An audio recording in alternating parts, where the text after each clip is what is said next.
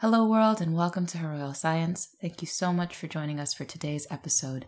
Today, we will be chatting with Simone Webb, a PhD researcher currently studying bioinformatics and immunology at Newcastle University. She's one of the co founders of the upcoming Black in Data Week, which is due to take place between the 16th and the 21st of November. I hope to speak with her today about her journey in STEM as a Black woman with a chronic invincible illness, as well as the necessity to create a supportive community. I did also want to talk about something that you touched upon living with rheumatoid arthritis. You've been quite candid about it.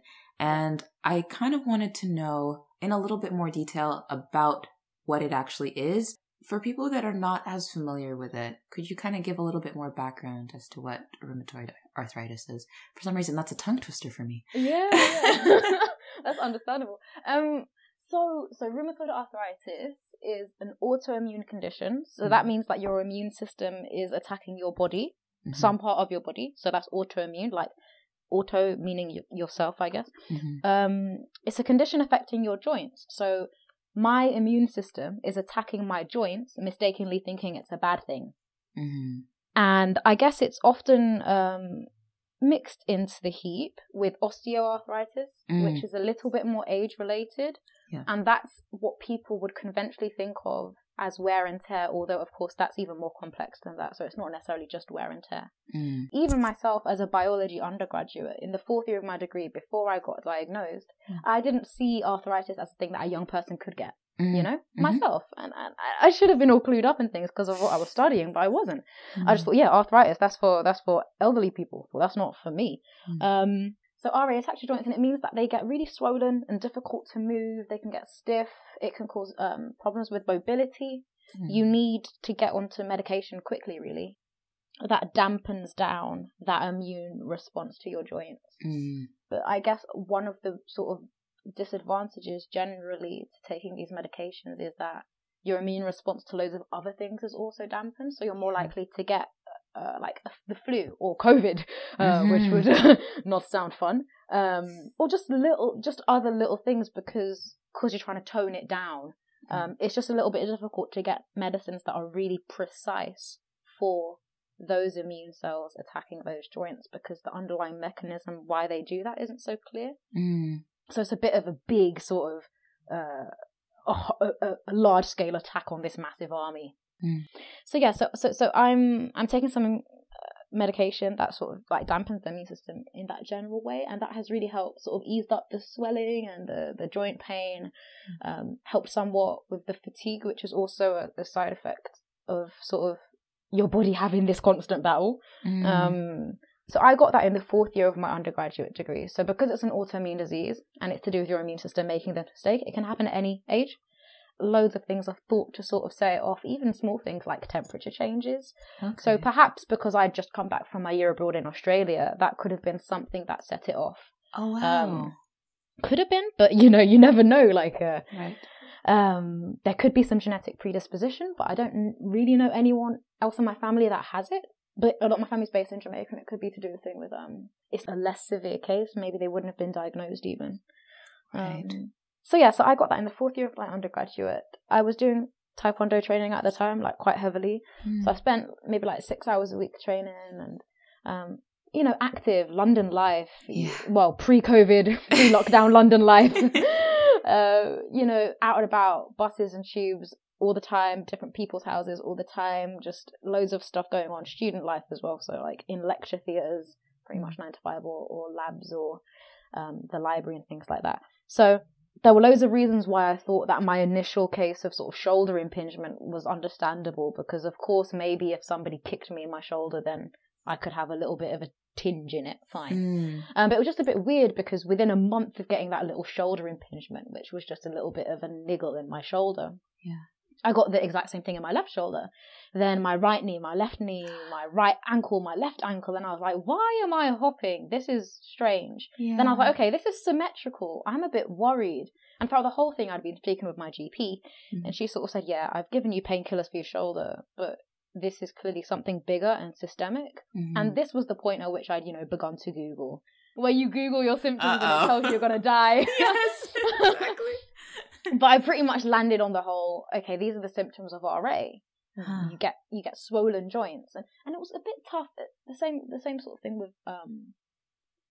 ah, race comes into everything, but a lot of the things like you know swollen joints that are red, it was hard to tell for me because my my joints aren't going to get red. I'm I'm I'm not black. I'm brown, but it's hard to see that. Yeah. Um, so I wasn't a hundred percent sure because some of the symptoms I didn't understand if I did have them, but yeah, it became quickly apparent. It was quite an aggressive onset at first. Um, it actually meant that I was I was I was bedbound for months because of this. It took a Oh. really it took a really long well not really long time. It took three four months to get seen by a rheumatologist because the Oh waiting list was really quite long. yeah. Yeah. So I mean, you know, NHS works as hard as they can, but if there are loads of people Yeah. waiting to see a rheumatologist, um, and they normally, you know, prioritize like the, the first cases Mm. um, where you need to get that diagnosis in and get on medication. So they do try to sort of diagnose within three months and put you on medication within three months. I just, I, I, I just missed that, but I did get really good care. Hmm. And yeah, so I, I got onto medication a while after, but that was after quite a lot of, you know, sleepless nights. I move, I twist in bed. I, my feet are on my pillow in the morning, or Oh. sideways, or like I'm everywhere. Yeah. So, so if I'm moving so much, I'm waking up, you know, because I'm feeling it. So that was the annoyance as well. Like I couldn't sleep well. When I did get up, I was super stiff. I was walking like a little old lady. It was Oh. hard to sit down, stand up. Lifting a jug or, or a kettle to make tea was just like impossible. Mm. Um, so so many adjustments, such a steep learning curve, and also realizing the time and the capacity I had to do things was a massive learning curve for me because it was like Simone, you have to prioritize things. Yeah. And I was like previously, I was hundred percent all the time. Hmm I was like, well, of course I'm part of Taekwondo and the Hip Hop Society and this society. And of Mm. course I see this many groups of friends every day. like, it, and I see my sister and my grandma shouts at me for not seeing her often. like, all of this is happening. Yeah. And then it's suddenly like, well, realistically, you have the capacity to have a conversation where you can focus for, you know, 15 minutes, like once a week or something because Yeah. my I'm I'm sleepy, you know. I'm Mm. tired. I can barely catch the conversation and keep it going because I'm just there like, ah, my knee, my knee. Okay, Oh. move, move the knee. Or I'm just tired, you know. I'm just looking at you like, wait, repeat that again. So it went to a thing like, okay, well, I need to do this degree, so I'm just in bed, and that meant that I coded more, so I got better at coding because I had to. Mm. Um, it was a practical thing. Like I couldn't get in the lab and get better at labbing, so it was just the coding was the thing that worked. And luckily, my project was coding, so I got to do my work, and Mhm. that's that's literally all I focused on. I couldn't think about what was to come next. Um, I Mhm. just tried to finish that project. I finished it, and I was relieved. Um, then I worried about what came next afterwards. But it was a really massively steep learning curve, and it was a, a big reframing of what I thought like I was and what I could do and what was important to me and what I wanted to spend time on. Mhm. You know. I'm wondering now if it affected your sort of coursework. You said you were in your fourth year, so at that point, were you just doing a research project? Mm-hmm. Yeah, so I was doing an undergraduate um, master's, so I was mainly just doing my project work, luckily. I just wanted to double check because, uh, you know, in the US and in Canada, four year degrees, you do courses all throughout. So I, I wanted to see what the, the differences were there. So I'm glad that it didn't affect Oh, yeah. your like your transcript or anything like that. You don't have to look back and be like, wow, my grades were really affected by this, right? No, it's lucky. I mean, I mean they were, but I kind of had to make it work.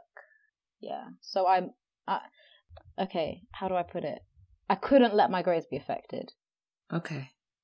So I knew things would take me longer, so I had to just make them take me longer to get the same quality of work. Right. Okay. So that's part of the adjustment that you were kind of speaking of, right? Yeah, yeah. So it could have massively affected my grades, or I mean, the easiest way it could have affected my grades is that I could have dropped out, which I was so close to doing mm. because I didn't think I could do it, and I didn't have, I didn't feel like I had the capacity to go to like two or three medical appointments a week Mhm. when I felt like I could barely move as well as do work. hmm So when you've got a chronic condition and you're in a flare like I was, it Mm. becomes a part time job or a full time job where you're like waiting in the hospital half the day for an x ray. yeah.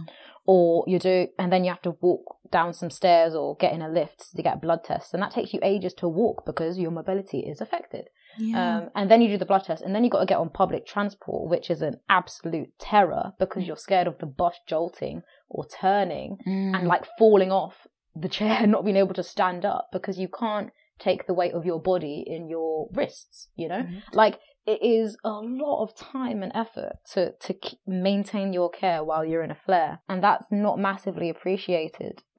Um, and I was going through this flare for the first time, Mhm. so I had to learn all of this like on the job. Like, okay, gosh, I need to go here. Okay, this is the quickest way to walk this way. This is this is the person to speak to at the blood test in order that they do not bend your elbow in a weird way and mess you up for the rest of the week. Like it was a lot of learning and it took up a lot of time.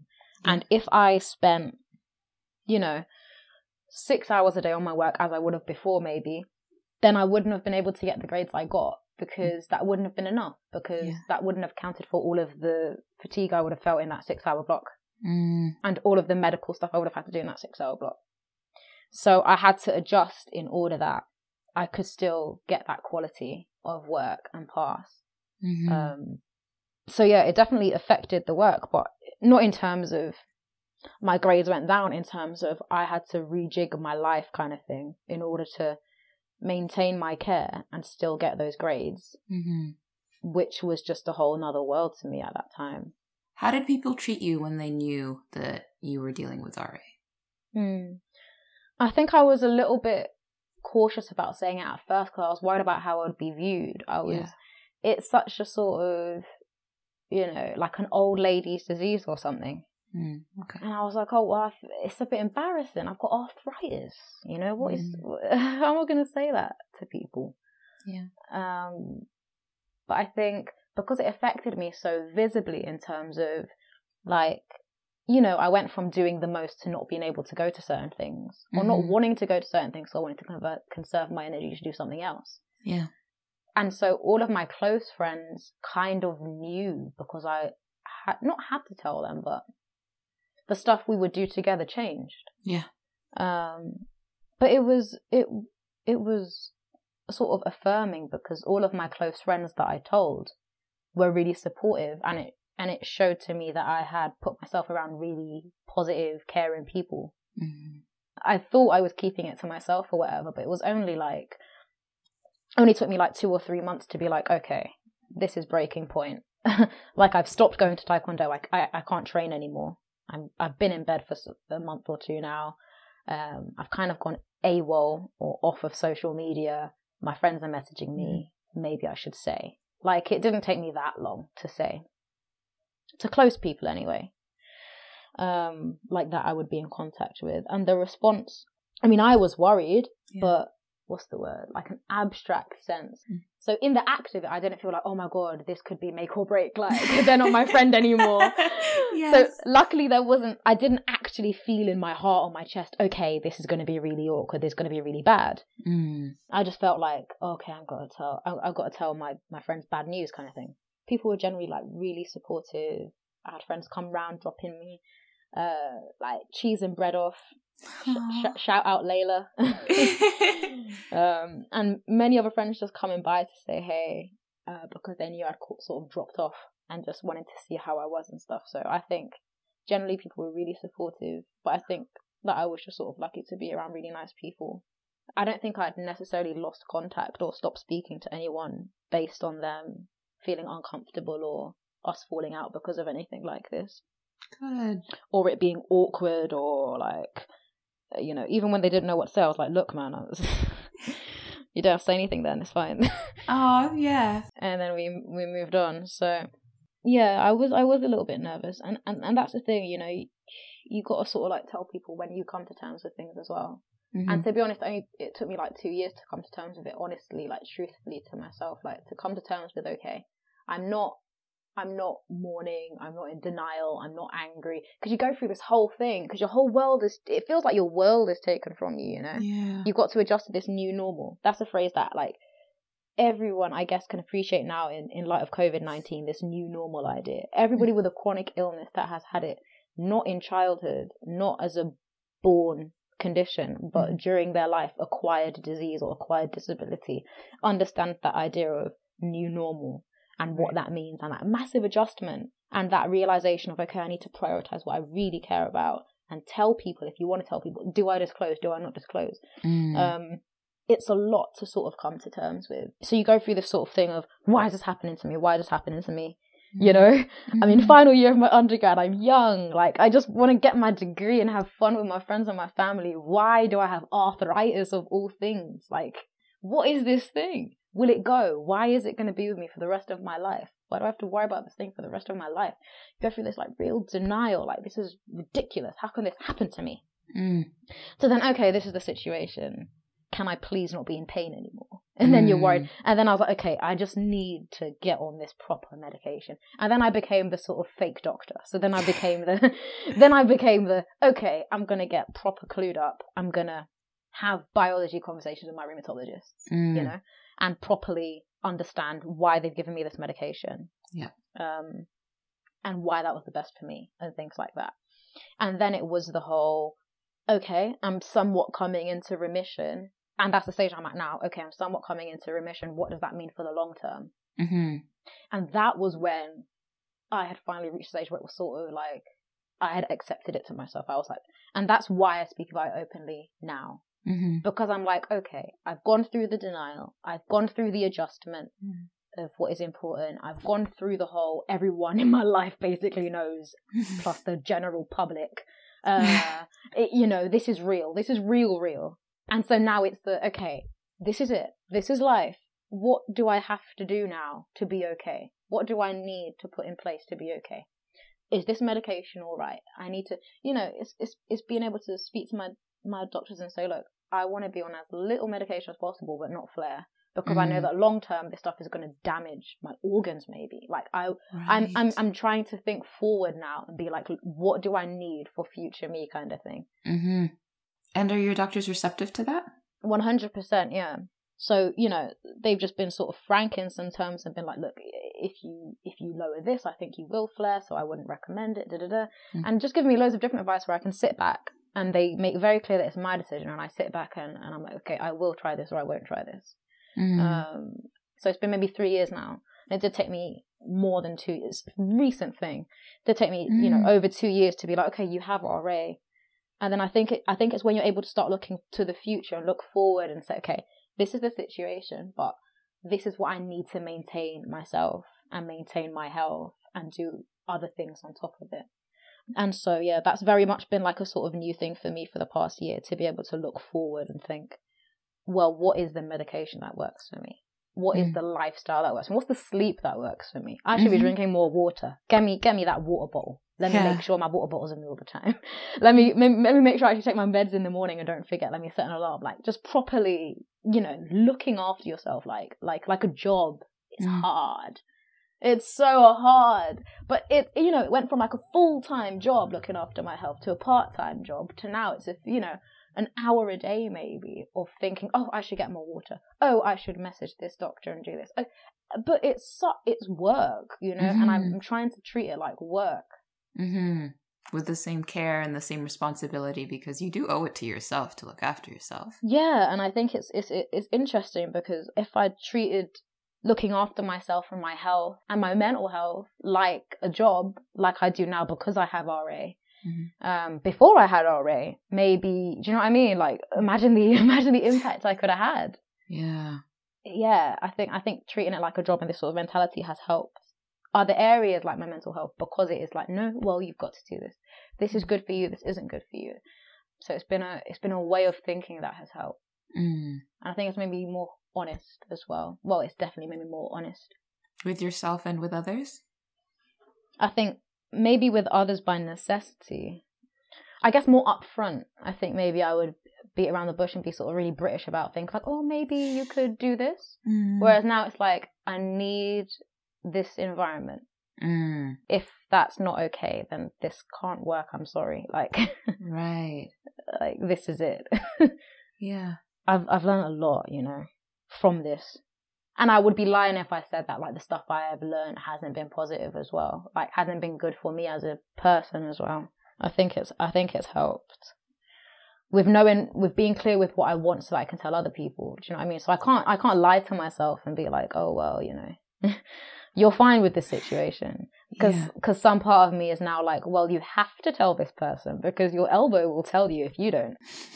No, that makes a lot of sense, and I like that you're also sharing this discovery or these discoveries now with other people because it would be mm-hmm. like you said it's one thing for you to grow from it and it's also another thing to say i've made these same mistakes mm. or i was hard on myself unnecessarily mm. or i mm. prioritized the outside working environment more than i prioritized my internal mental mm. framework mm. and sometimes you just need to hear it to know mm. that it's okay to think about yourself as a priority Mm. It's so sad that we automatically think, well, I'm doing this for someone else, so I'm going to put this at the top of my to do list. And then mm. if I happen to have some time later on in the day, I'll cater to me. Mm-hmm, when mm-hmm. really, how are you supposed to be a good friend, yeah. a good family member, a good employee when mm. you can't even really be kind to yourself? You know? Mm-hmm, 100%. Mm-hmm. Yeah. So, the last thing that I wanted to talk about today, just so that we can wrap up, is this idea of intersectionality and what mm-hmm. you would share with someone else. It's a great lead in from our previous conversation. Mm-hmm. What advice would you give someone who's kind of in a similar position? Maybe a person of color, or more specifically, a black woman with a chronic illness that at times can be invisible. Because I'm sure when you show up on Zoom, no one can see your mm-hmm. joints. Mm-hmm. No one can or maybe they can, I don't know. No one can really read your mm. face and know what kind of night sleep you had or lack mm-hmm. thereof. Mm. So, what would you say would be the the thing you've taken away from this entire experience or like a one sentence mm-hmm. pass along this like nugget of goodness? Mm. I think I would say fight against wanting to be or being asked to be the strong black woman. Mm you know? Yeah. Like, really fight against that and find help if you need it.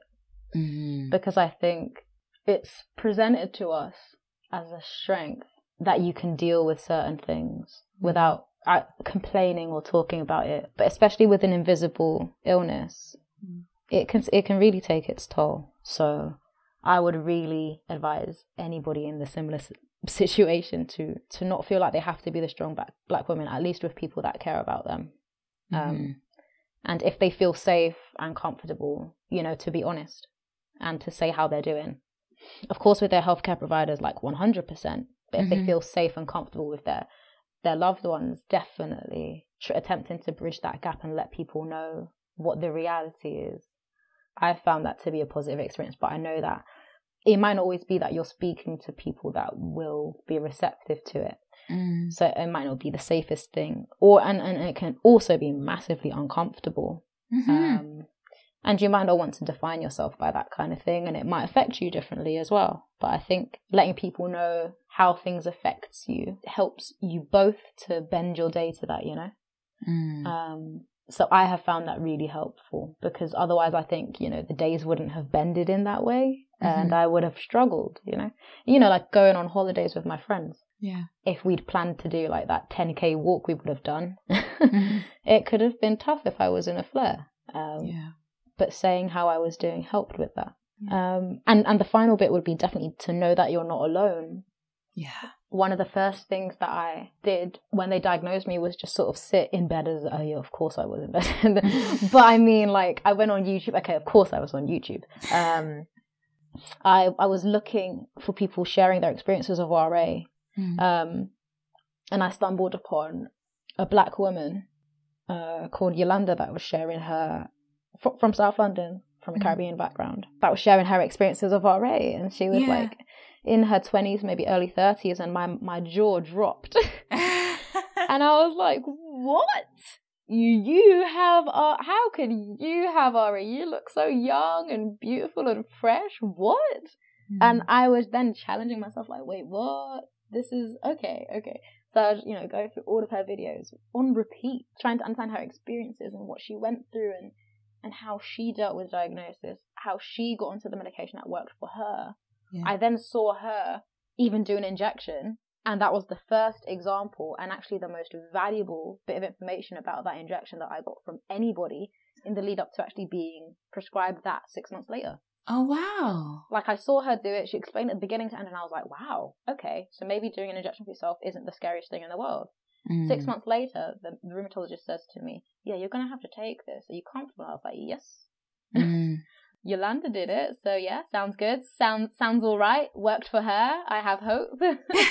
it's not just a medication that was only trialed on white people, and do you know what I mean? Like, yes. I I then thought, okay, maybe I have a bit of hope here. So I think knowing that you're not alone and finding resources or groups or people that remind you that you're not alone is really important. It could be people, obviously, that have the con- same condition as you, or maybe just people from your background that can maybe understand different elements of it or how that is received it, it, it just helps to, to not feel like you're the only one.